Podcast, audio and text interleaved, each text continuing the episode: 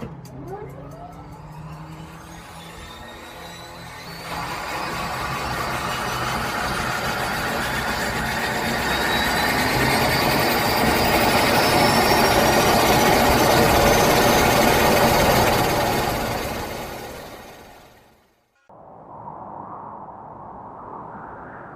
a world. Mate, hold up. We said we're done with the serious intros. Who said? Well, we did. I don't remember that. Well, I said it, and you're me, so, you know. Well, I don't care. In a world. Uh, Hey, I told you. We're keeping it light. You do it on your own then. Well, technically, I already am. So, anyway, fuck yeah, pure wild flight. Get it down ya. How good? Visit nzaerosports.com. I get to do the next one. Well, obviously, you moron, we both do. I was 19, broke, unemployed, and sold my girlfriend's canopy for drug money. So I thought I better sew her a new one. What a sentence, and what a story. This describes the humble yet outrageous beginnings of NZ Aerosports, the home of Icarus canopies, in the words of our founder himself. From getting a paratrooper toy from his mom, watching parachutes at the DZ as a six year old, jumping off the wharf with a parachute made from bed sheets, doing his first jump at 16, sewing his first canopy on a borrowed machine at 19, and starting to sell parachutes out of a garage in 1986, Paul Jyro Martin had an undying love for the sky. Our company started with one man with the wildest of spirits and a true blue sky dream a renegade. In the time that Jyro created and ran the Icarus Canopies brand until he passed away in 2017, he pushed everything he had to its limits. We miss him and we always will. Jyro is the next generation of NZ Aerosports. It honors our founder, of course, because it was the name we all knew him by, but Jyro the rebrand also marks the start of a new chapter, our next jump. Jyro is the space between sound and silence, art and science, chaos and calm. Jyro is a state of epic tranquility that transcends understanding. That moment in the door, in free fall, mid swoop, where nothing but the present exists. A perfect balance of euphoria and thrill. Jyro captures our passion for flying and our commitment to designing break the fucking rules canopies that deliver pilots pure, wild flight. Coming straight from the cockpit, it's another episode of Lunatic Fringe with the fucking pilot.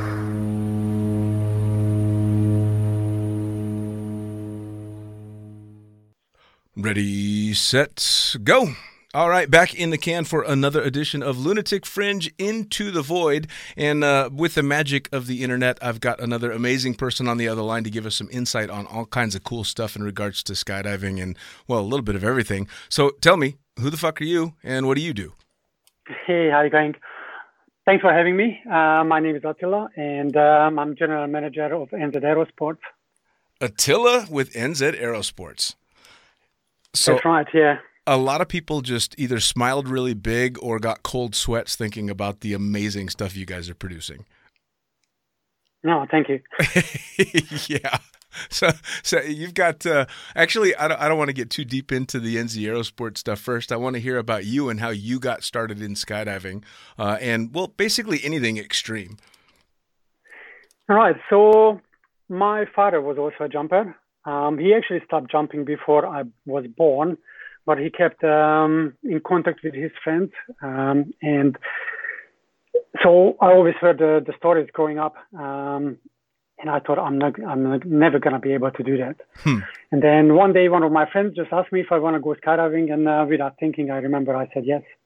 And that's when it started. I was 16 years old, Nice. but I'm I'm from Hungary originally, so back then it was a little bit different, um, different type of uh, course and um, and the gear and everything. Hungary was a communist country, and the first jump course it took two months. Really? so it's a it's a little bit long, and we the gear was probably about 20 years behind what the rest of the world was jumping. Hmm. So my first jump was in round military style parachute. Um, it was chest mounted reserve canopies. I packed my reserve for the first jump. wait, wait, what? You packed your reserve for the first jump? Yeah, that was part of the course. Holy Yeah, shit! Yeah, we all learned by the time by the time we went for the first jump, we packed it probably like you know, 10, 20 times. Oh wow! Even better for the for the for the fifth jump, we actually had to open the reserve on the canopy and uh, and land under two canopies. wait, a two out was a requirement to for the course. Yeah, for the fifth jump, not for the first. Oh, all, all the way when you had that much experience. Holy shit! yeah. So yeah, like um, so that was um, that was my first jump. Um, after the first jump, actually, I wanted to stop. I was just too scared. I wanted to go home, but probably because my dad was a jumper, I thought, okay, I'm gonna stay for these eight jumps, and you guys never gonna see me again. but um, yeah, by the time I get to there, I just couldn't wait any longer. Was was there a Jumping specific? was jumping was free. was free. Yeah, it was free. So back then it was free. We didn't have to pay. The government uh, it was part of government uh, military type of training, but had its downsides because um, we I, I used every opportunity in the first year to go to the drop zone, and I managed to do 27 jumps. Oh wow! So they told they you know they told you when you can go after the jump, which plane you can go up, and w- what altitude and what are you supposed to do in free fall. Hmm.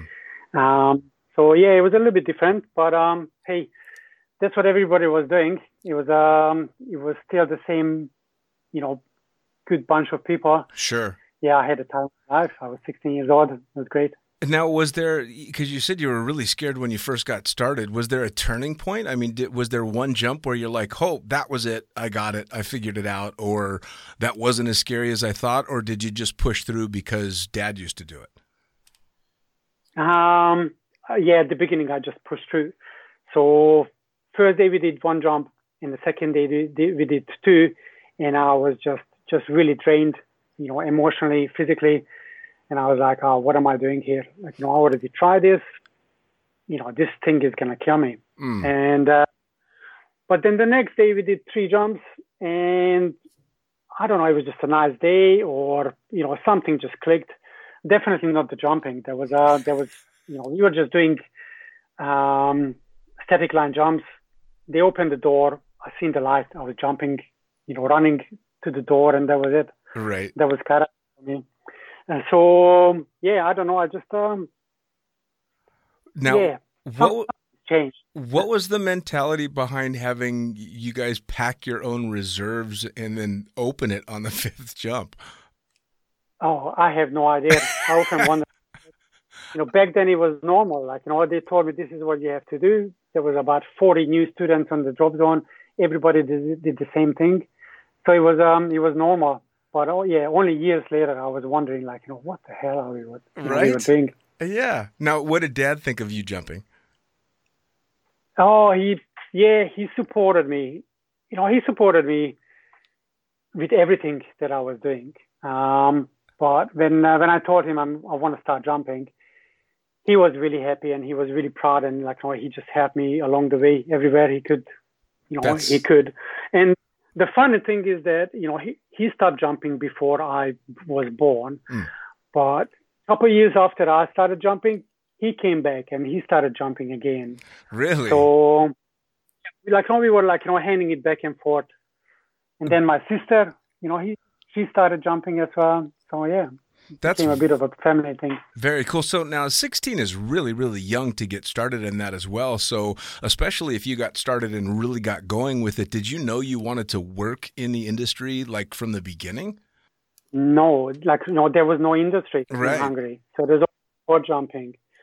So the first, um, the first time when I seen real skydiving, it was uh, in 1991. Uh, 1991, the World Championship was in uh, Slovakia, and all the um, the French four-way team, they were the world champions at the time, and um German four-way team and eight-way team, they came to Hungary for training because they had a helicopter on the drop zone.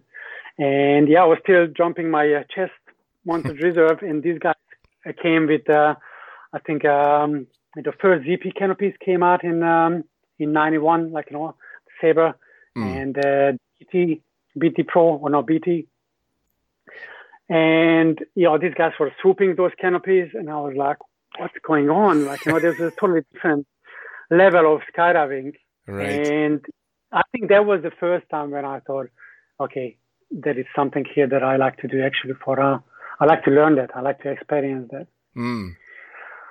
Now, what was your first step into the? Because you you see, you see these first competitions, and uh, especially coming from the background that you did, it must have seemed like a whole brand new world. Uh, what was your first dive into trying to get into skydiving working wise?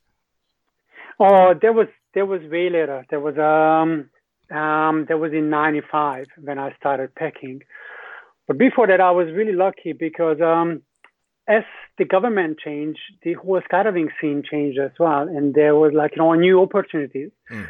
Um, that's when the first you know we could actually compete in four way the first time, and uh, we built a good team with my friends, who or like you know 20, 25 years old, and because there was no four way team before, we won the nationals straight away second year on the uh, second year um, on the first second competition. Oh, wow. We had four way in the national and the government was supporting it. So I was 22 years old, and I was off to the World Meet to Arizona in uh, in four-way.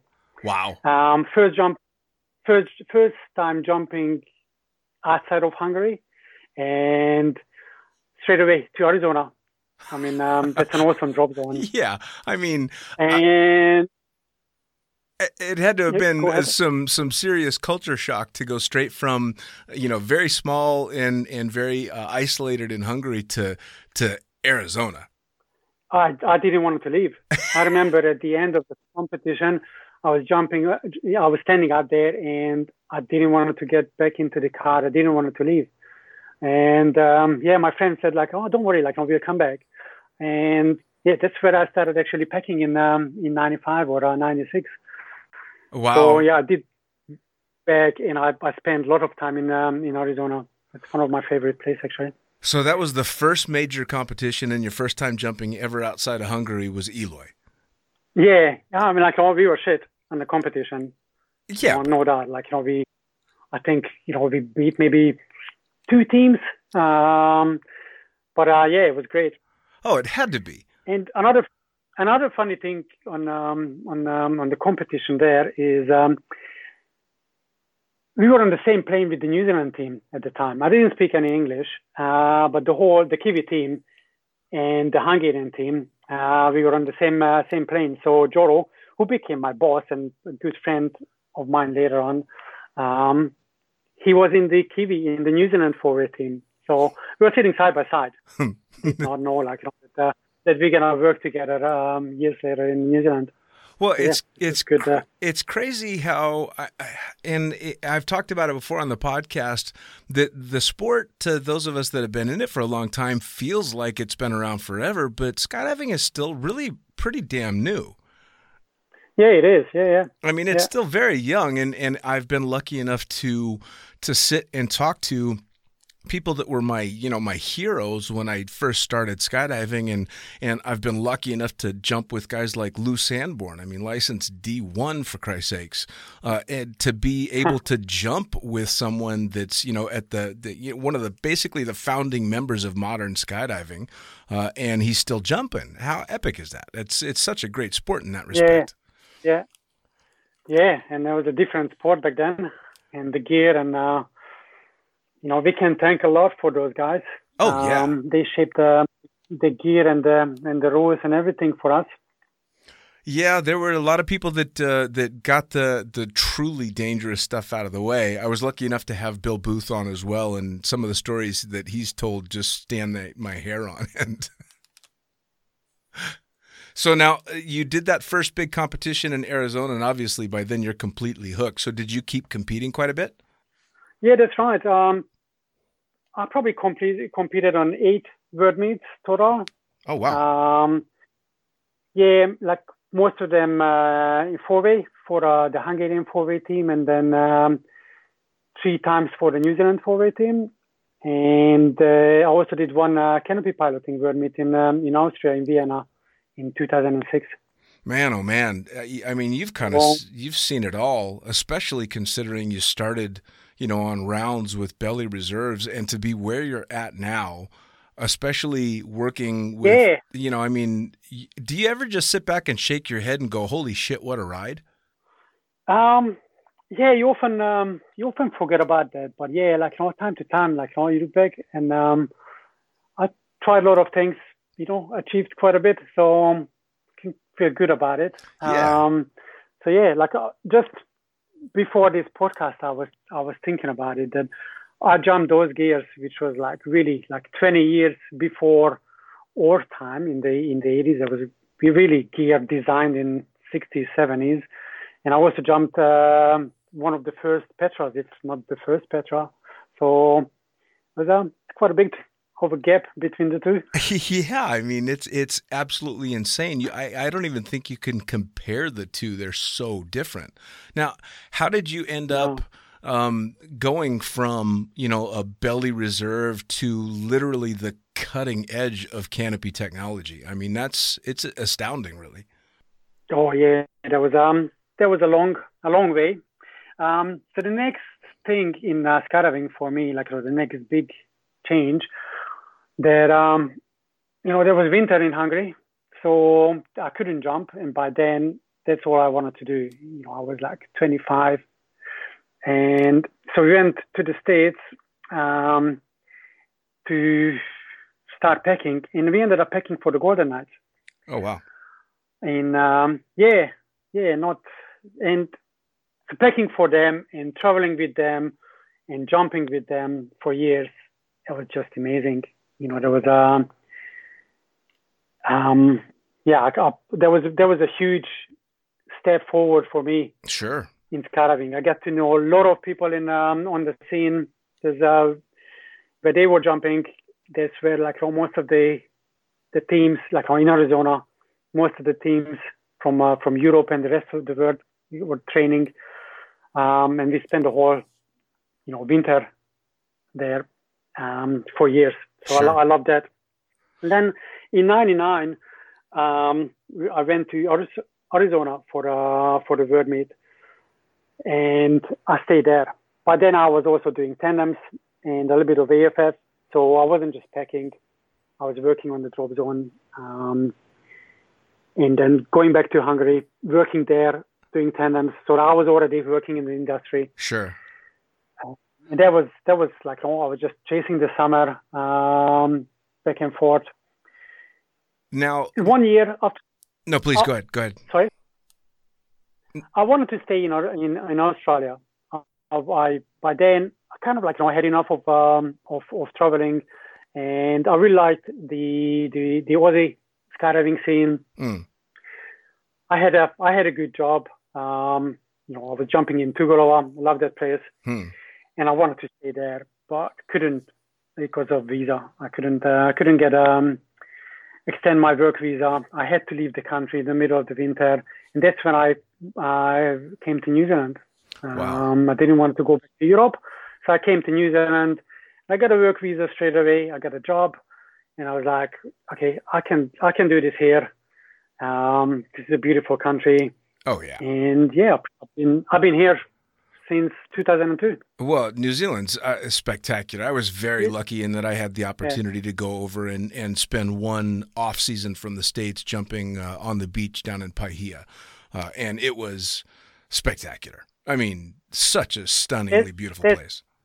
So that's where I was working in the Bay Islands.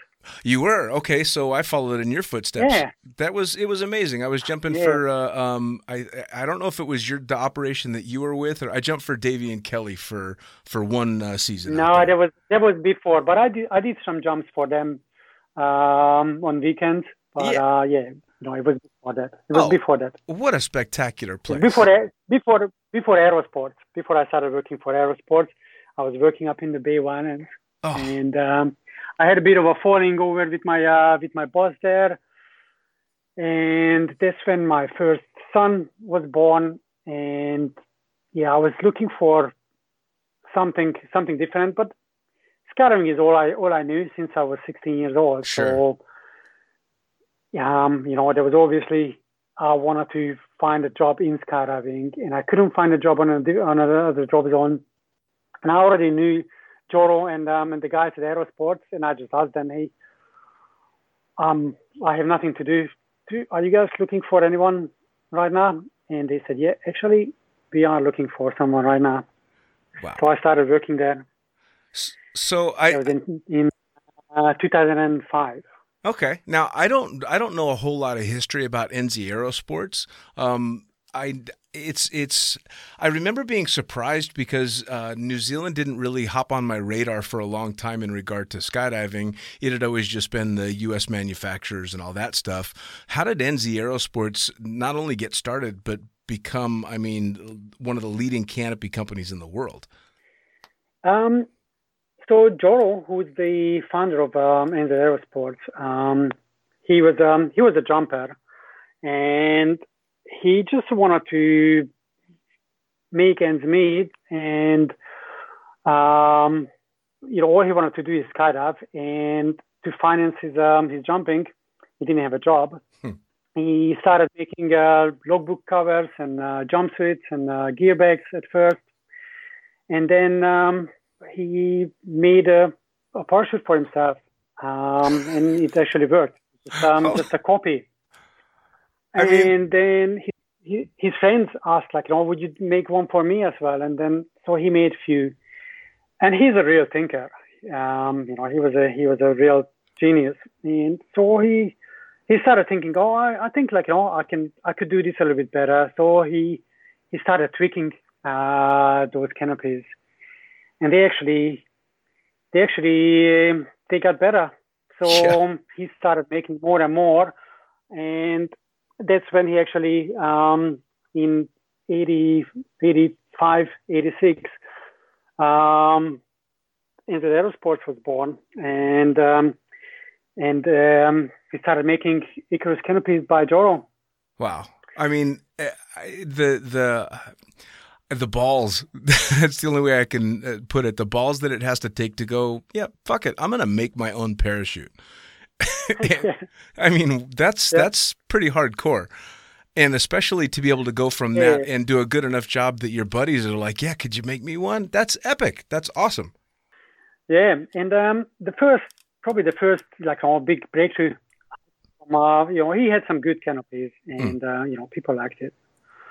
But um, you know, PD had the Excalibur, the cross-based canopy um, they made from a F111 uh, uh, fabric.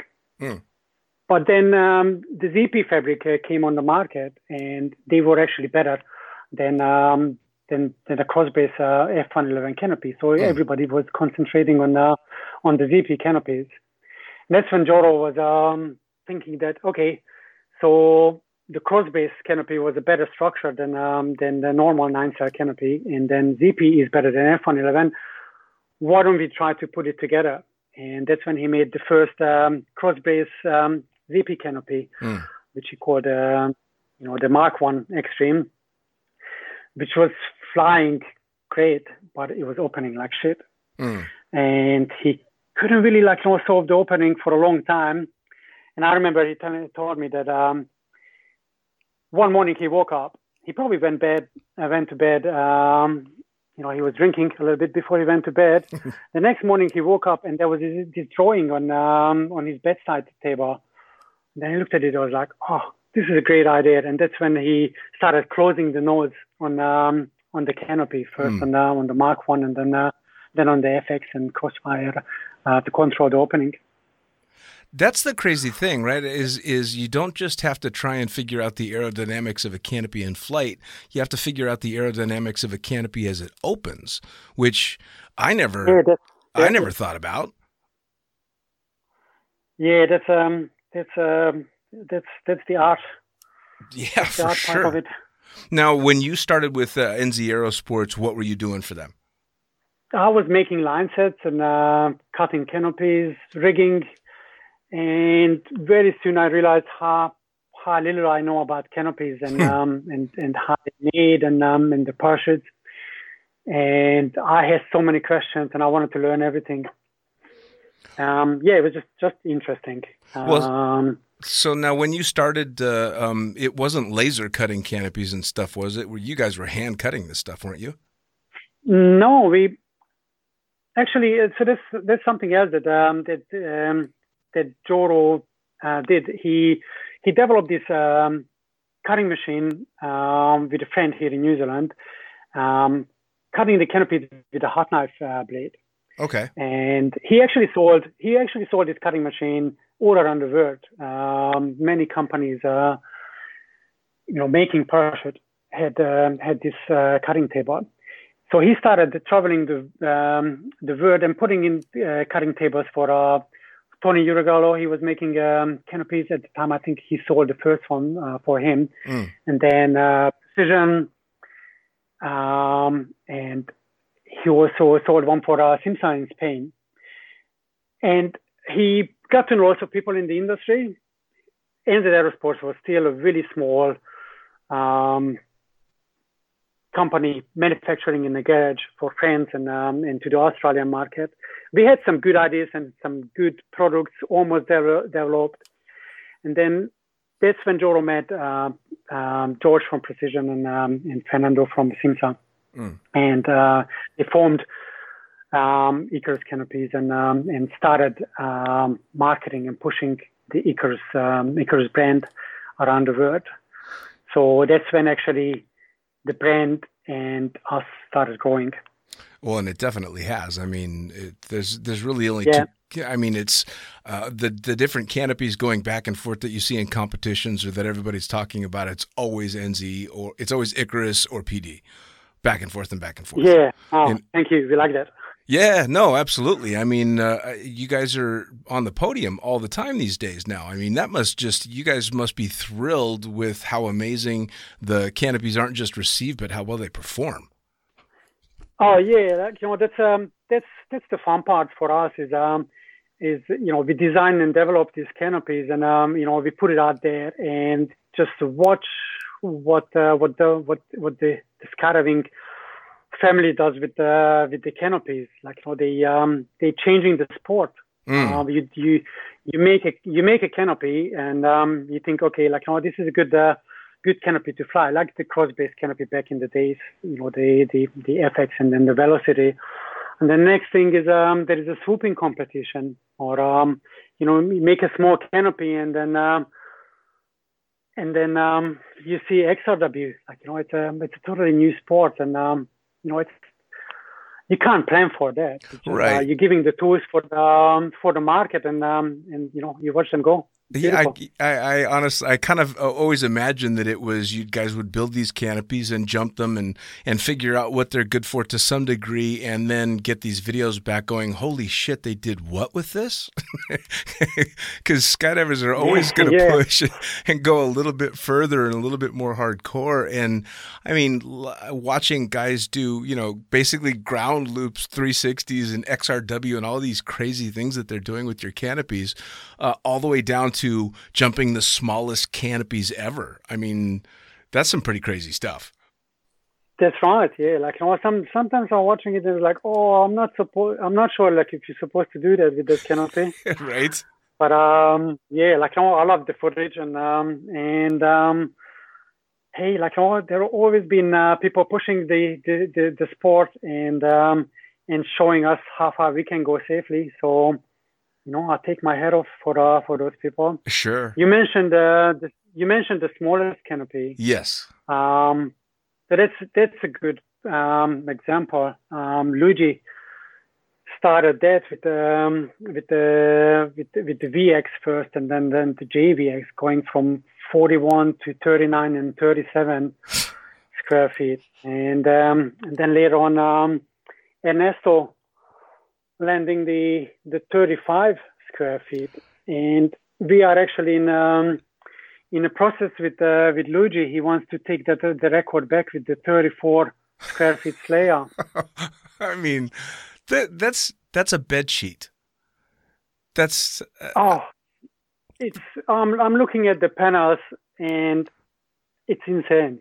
I Like, mean, you know, you you you pick up the thing and uh, and um, yeah, it's scares me to be honest. Yeah, I mean, visually, I, I see. I was I was lucky enough to be around um, when the 35 was being jumped uh, and seeing it in person, and it looked about the same as the kites guys fly on the beach.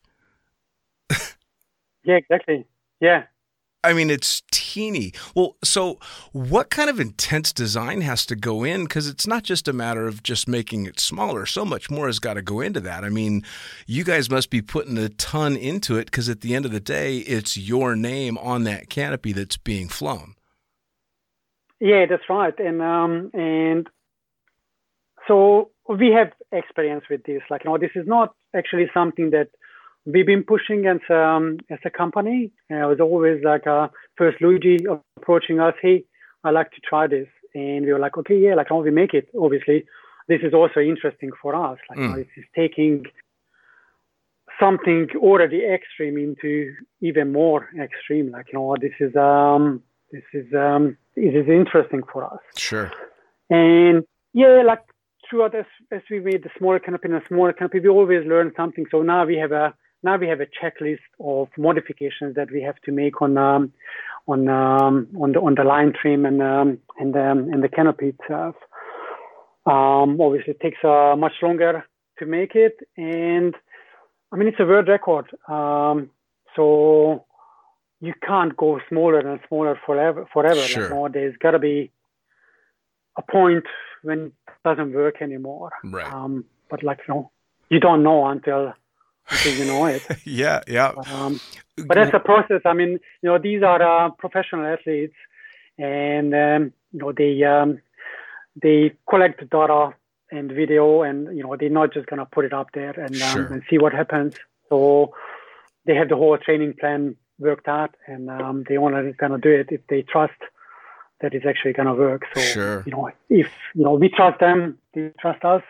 Right, right. Well, one of the things that I found most surprising in watching Ernesto and his training and workups to it uh, was that the most critical part for him um, wasn't the flying or the landing; it was the openings. Definitely, yeah. like no, that's uh, that's that's definitely the scariest part of it. I don't know if you've seen um, any footage of um of that canopy malfunctioning. yeah, I have, and I have never seen anything so instantly intense in my life.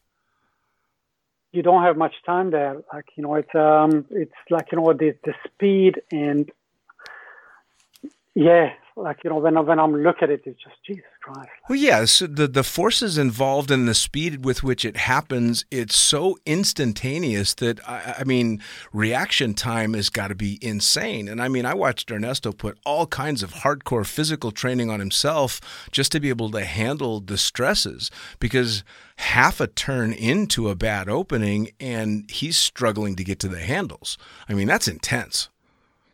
Yeah, no, he's like no Ernesto, like no, he really put lots of um, effort and uh, into the whole project. It was really nice to to to watch him through the whole process and um, and um, and and working with him. Like, Sure. he really Now, obviously, with his uh, jumping the 35, that was the most extreme case. But as you guys produce these um, extremely high performance canopies, these cutting edge canopies, and these are getting released onto the market, are you guys, is there a nervousness involved into the the way that the skydivers are going to use it? Because i mean let's face it there's some skydivers that are out there that are super safety conscious and and can handle that hardcore stuff but there's also the ones that are just going to you know crank and yank and go as hard as they can.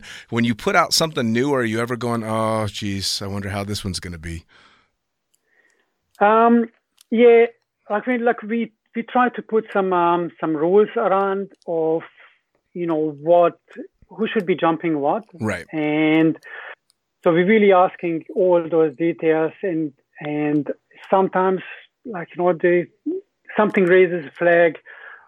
We we talk to them. We ask around like you know see if they have any coach um, or uh, safety officer drop zone safety officer we can uh, we can talk to. Mm.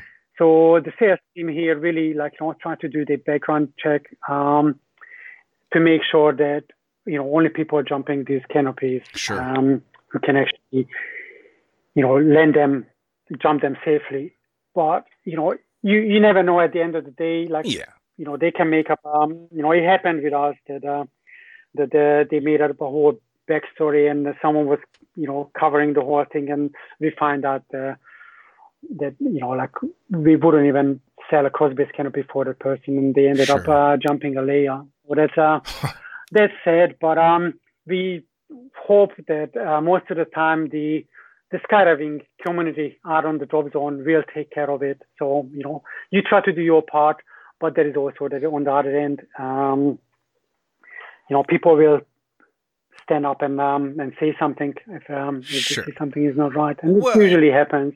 And at the end of the day, Secondhand people. market market is also secondhand market is also a funny one. Like you know, you don't really have a control over uh, who are they selling canopies to, Sure. and um, you would think that you know you really look at the person you're going to sell the, your canopy to, but um, it's not always the case.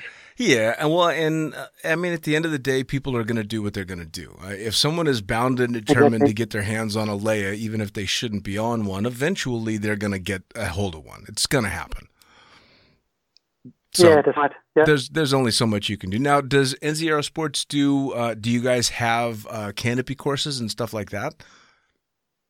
No, we don't. But um, you know, most of our athletes, like you know, they're running um, courses and um, and but we reach out to to to PD coaches as well. So you know, it's not only in or close, you know, circle circle of um of uh, of coaches or friends.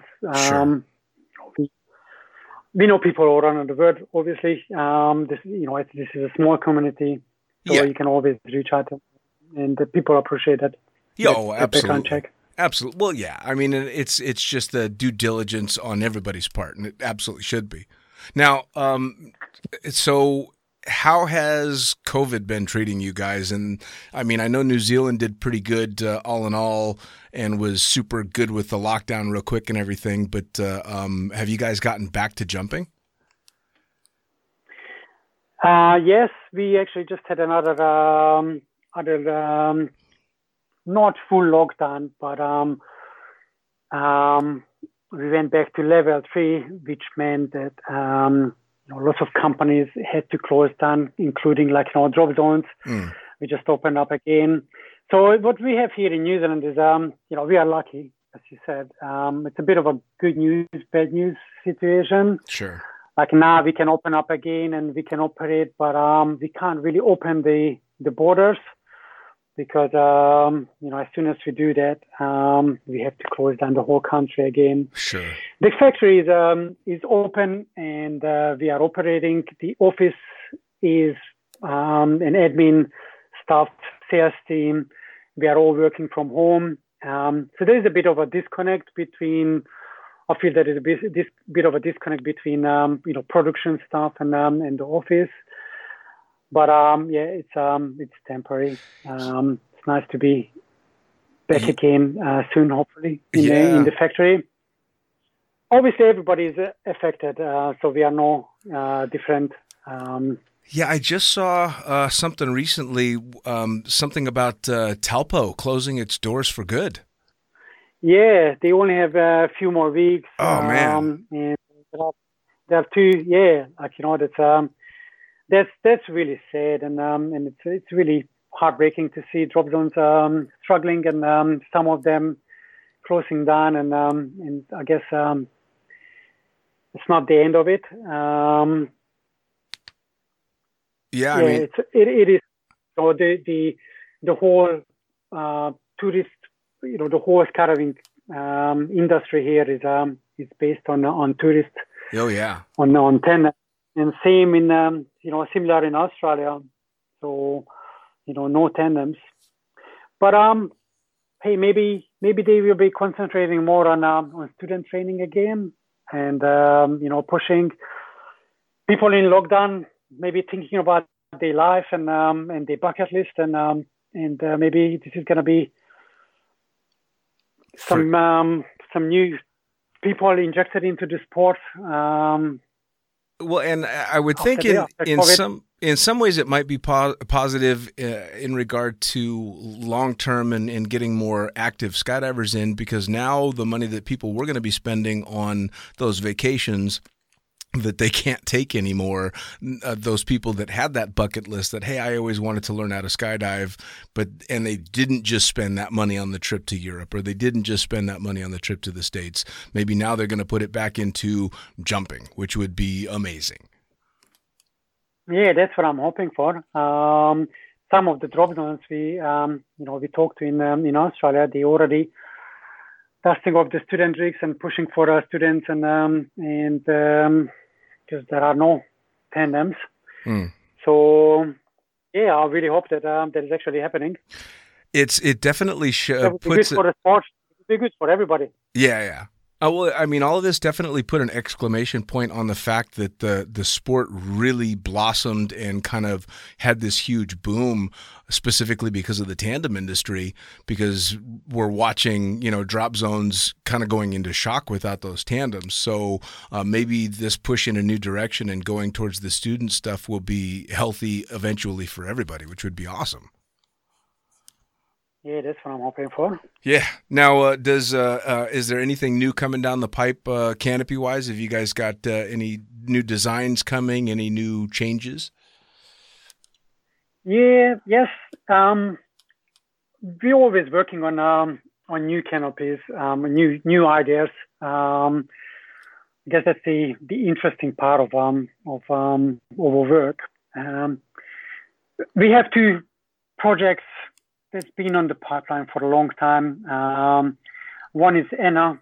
It um, it's um, would be a canopy somewhere between um, you know or JFX and um, and Leia.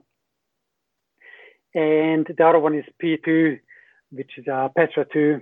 Um, Huh. Would be Petra on um, on steroid Jesus. steroids. Um, I mean, like Petra has been um, been been jumping it for like you know eight nine years now. So, um, you know, we we have a lot of experience with uh, with those canopies. Sure. Obviously, like not being able to to test jump lately um, slowed down this project a little bit, but uh, hopefully we are not too far with those. And other canopies, yeah, like student and the tandem are still two canopies that um, that we didn't renew, so they are due for um for uh for some work at one stage. Okay. Um, we don't have a reserve, so there is a reserve is on um, on the drawing table, Oh, nice. drawing board at one stage, and um, yeah, all the things that you learn from all the high performance canopies, um, um, they all trickling down into all the other canopies. Sure. Um, know. What do you think we should be working on? Well, the performance of your tandem canopy stuff is fantastic. Um, I've always enjoyed that quite a bit. I don't have the balls to jump the Petras and the Leias, just a, a little out of my range. I started jumping a velocity years ago, and that's as high end as I ever went. Uh, and now these canopies, I watch them come in, uh, and a, a casual landing is just rocket fast compared to what I'm used to. Now, did you do some of the test Yeah, jumping on same, all that like, oh, stuff? I'm jumping. I'm jump. I'm jumping a sapphire now. Yeah, I used to do. I used to do test jumping. So What's it, I mean, what's when, it like um, doing test jumping? when- That it, it, you got to be a little bit. Like, I'm assuming that you have a, a triple canopy rig when you're test jumping something, but I mean, it's got to not, be not always, but yeah. no. I, I just can't No, imagine the first guy to jump a, a Petra.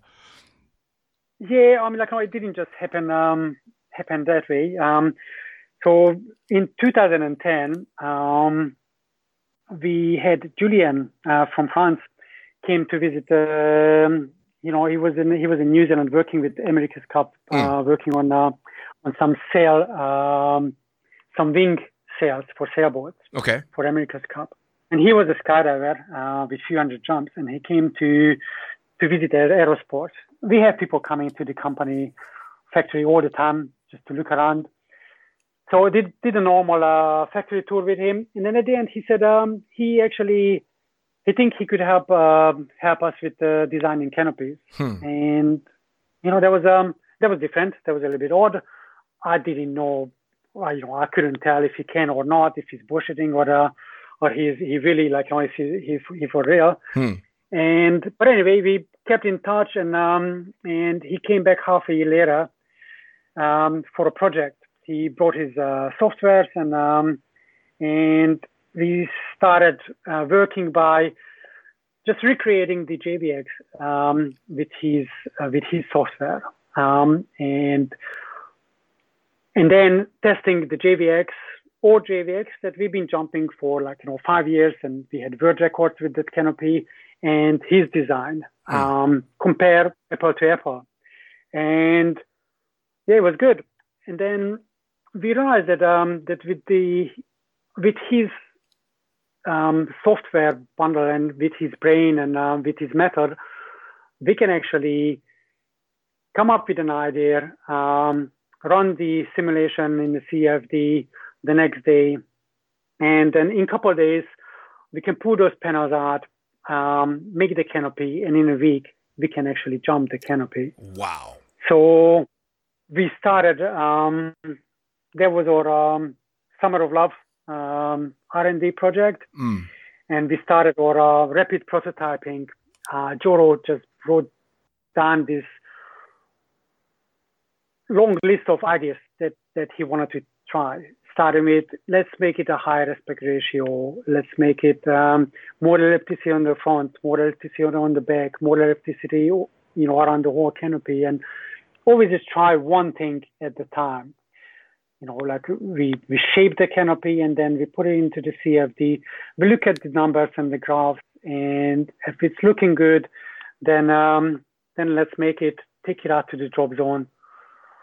Go back to go back to the factory, debrief and cocktails, watch the videos, and you know pick the next target for the next week. Um, it was a great time. Like oh, we had really great energy, and every canopy we learned something. And uh, some of the stuff I'm looking at it now, it's all on YouTube still. Uh, some of the stuff I'm looking at is like you know it's crazy. um, and yeah, like we've been just jumping it as a main canopy, uh, most of them. You know, high altitude, high jump, high um, hop and pop, and then give it a good trash up high and you know, if I felt comfortable to to land it, then uh, landed it. If not, then uh, then cut away. That was um that was the you know that's that's what we've been doing. I mean, that's And then intense. yeah, it was. it was.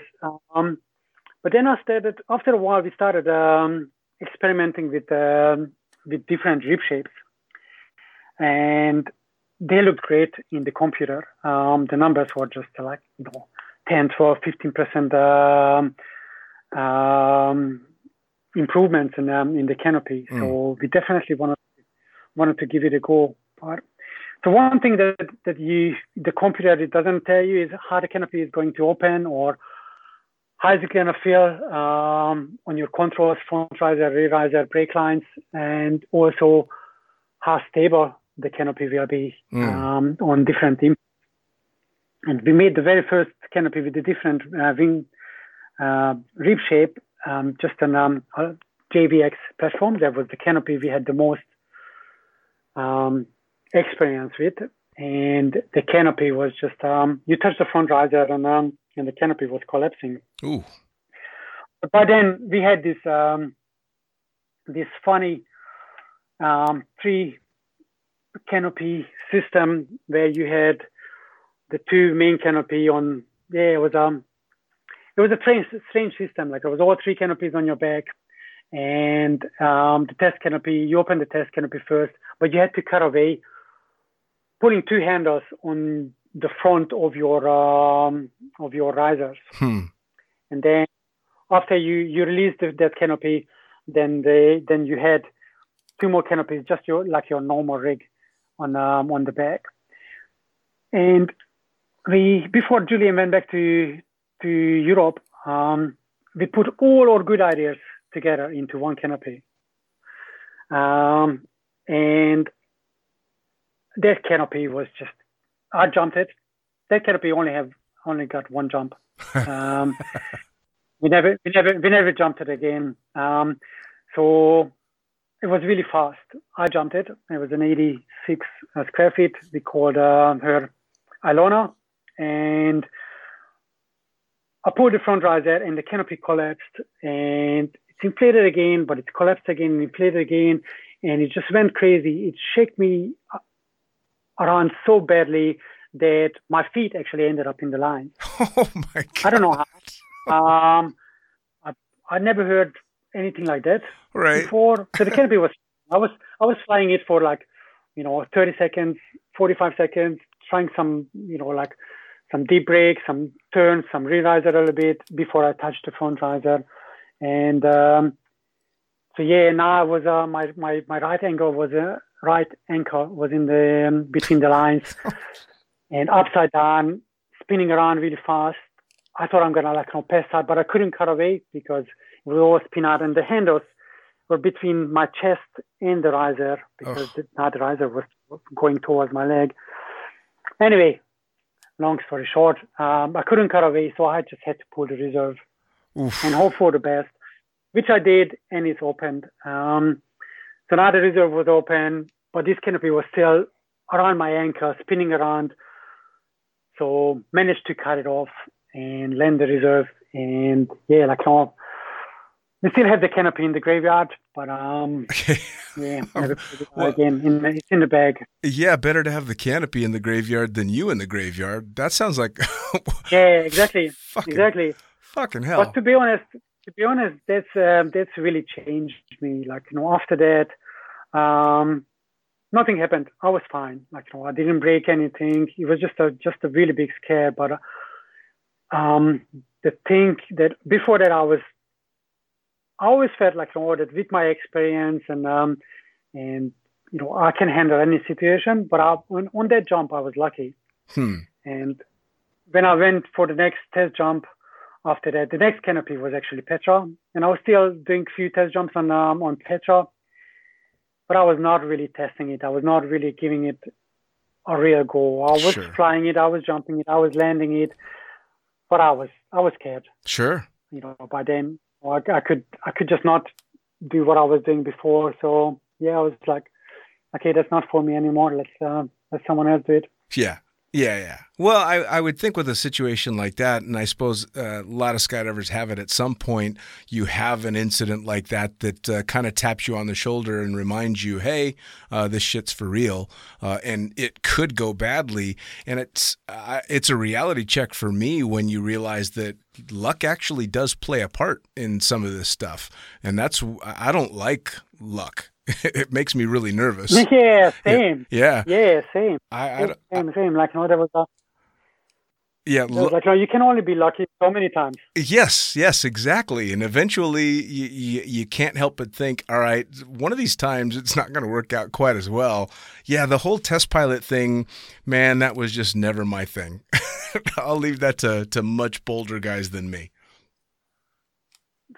So while I was doing it, I loved it. Like, you know, I was part of something that, uh, that like I always wondered, like, you know, how did they get to this canopy? How did they develop, um, you know, um, stiletto? How did they develop um, the, the the VX and then uh, then the JVX? And I was I was part of that that process. Mm. and my feedback after the jump, like you know, everybody was like always designing. They were listening my feedback. They watched the video, and so I was part of the process of of of making it better. Like you know, prototype after prototype after prototype. So that was actually really like you know, I loved it. Sure. Um, so it was my thing while it lasted, but um, then um, then yeah, like you know, this came along, and um, Well, yeah, and- like you know, you don't put back. yeah, I mean, eventually you just kind of got to go, okay, yeah, that was good. But I mean, you've got children now and all that stuff, so that's got to play a part in it too. I mean, Actually, actually, yeah, actually, my son, my son was on the drop zone then, oh, so so he just watched everybody like you know being really scared and running around, and you know, so it scared him as well. Like, Sure. Yeah, I mean that had to play a huge part in the decision to back off a little bit because I mean, uh, as soon as the kids are involved, and if he got scared because of something that Dad's doing, that's got to be a reality check. yeah, yeah. So now, Yeah, what? So but, you you went from that into your current position? No, I was um, I was already general manager of um, of Aerosport. So I actually like you know skipped that part. So I started working there in '95, Mm. making line sets and rigging. And back then the company was really small. We only made about six canopies in a week, and um, we had two sewing machinists. It was a small, really chilled lifestyle business Sure. you know, it was it was really nice. And um, the general manager um, had some um, family issues at the time, so he was away a little bit. Um, and he always gave me the phone, asked me to, you know, like to take an order, to answer an email, to charge a credit card, to ship a canopy. So, and I, I was eager to learn about everything and anything. Mm. Um, and, and I've only been there for maybe half a year. Then um, he said, "Sorry, like no, I, I I can't do the work right now any longer." And then Jyro asked me if I want to do it. So I only been there for for half a year, and then you know I became manager of the, company. That's kind of that's a hell of a tour. That's right. Yeah, I was um, I was at the right place at the right time. Mind you, it was a little bit different. So half of my time was still on production. I still cut all the canopies. Mm. I still did all the shipping and you know did some quality control by then. And taking the orders, emails, and um, just learning on um, learning on the fly. It was um, and then we started growing. Um, a little bit started in 2007, 2008. And then um, when we started developing new canopies and making a little bit noise around the world, and uh, people started noticing us, and that's when we really actually put an effort into into growing and uh, became the company that uh, we are today. Sure. Well, I mean, I can remember too. I, I think I had just started flying uh, Velocity, uh, and all of a sudden there was this Icarus canopy out there that was starting to make some real noise. And then it was Icarus this and Icarus that. And it became this back and forth battle of uh, what are you on? You on a PD or you on an Icarus? Are you flying this or you flying that? And that's when, uh, um, I mean, that you guys must have just been over the moon thrilled because it, like I said, it's, oh yeah, like it's, it's those. hundred percent. I mean, like you know, PD, PD always like you know, PD always owned it. Like you know, they had a, or back in the day, like you know, there was Team Extreme, but that was like in in 2001, 2, 3. And then after that, you know, PD owned it. Um, we only had few canopies on competition. We always had some really talented, really good competitors. Like you know, there is Nick Batsch. He was um he was just keep taking the the world records, the distance records Sure. but there was not many not many competitors flying or canopies and i look at it now and it's uh and it's half half and yeah exactly we are thrilled to see that Oh yeah, no, it's um, it's amazing. Well, and and the fact of the matter is, all the canopies that are being put out are, are they're fantastic canopies, um, but of course they're always going to be measured by what the champions are doing. So if you guys are battling back and forth all the time for for the podium with PD, that's pretty epic. yes they, yeah and i mean like you know, the competition the swoop competition is the is the best place to decide um you know what canopy flies you know how well For sure. fly. For sure, absolutely. Well, and it's also very cool that in the realm of of uh, um, sports, the most visible part of skydiving for most people nowadays is either guys flying down mountains in wingsuits or canopy stuff, because that's what spectators can see. Um, and it's it's uh, uh, just a you know an in your face uh, part of the sport, which is super cool. Yeah, like oh, I'm, I'm like you know when I watch these guys flying now today in um in a competition, and the speed and the distance, and it's just like It's crazy. Amazing. Yeah, it's crazy. Especially considering where you've come from in Hungary, flying round parachutes uh, at 16 years old. You know, and now you're you're running the company that's putting out some of the most cutting edge canopies on the planet. It's that's a hell of a ride.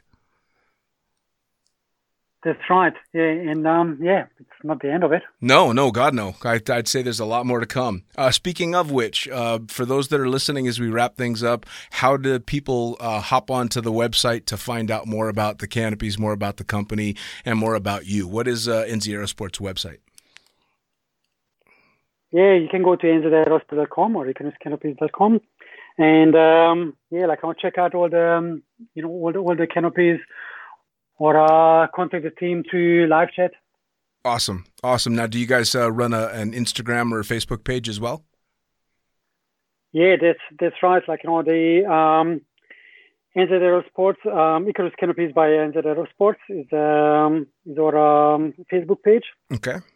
Yeah, that's right. Like you know, um, like how we have lots of uh, world champions and uh, record holders, and um, Yes, you do. What what they do with the canopy is amazing. But uh, also just when now on Instagram, I see someone um someone posting about um being happy on about um receiving um a Safire and um and putting a post up on um of the canopy still in the bag. Um, that's just just just cool thing to see. Oh yeah, no, absolutely. Well, and and just seeing the the because you've got such a wide range of canopies out there uh, for all experience levels, and it's got to be very uh, heartwarming to see how well received everything is and how much fun people are having with it. And hopefully, COVID gives us all a break, and we're all able to get out and enjoy the the air a hell of a lot more than we have been. That's right. Go strong again in 2021. Yeah, man. We'll see what happens. But Attila, I got to thank you so much for taking the time to sit down and talk to me and fill us in a little bit about uh, yourself and about uh, NZ Aerosports and Icarus. I really uh, appreciate the time. Thanks a lot. Thanks for having me. All right. Take care. Good talking. Bye bye. Well, there you have it. Another episode of the Lunatic Fringe podcast brought to you, as always, by, well, wait, not as always, actually. Brought to you now by Jyro. Formerly known as NZ Aerosports, you'll head to jyro.com for their next level line of canopies. By Pussfoot, the Extreme Sports Collective. Head over to pussfoot.com to check it out. By Summit Parachute Systems, check out summitparachutesystems.com to talk to Jarrett Martin and the gang about kick ass pilot rigs, rigging courses, and more. By Flyaway Indoor Skydiving, go to flyawaytn.com and check out all the cutting edge stuff to come. By Pure Spectrum CBD, head to purespectrumcbd.com to check out their wide range of CBD products. And as for us, head to the lunaticfringepodcast.com to listen to any of the hundreds of episodes currently available. Hit the link for our YouTube channel, pick up your copy of the Lunatic Fringe book or The Accidental Stripper, and get a sneak peek at upcoming guests. Once again, thanks for listening. We'll see you next time.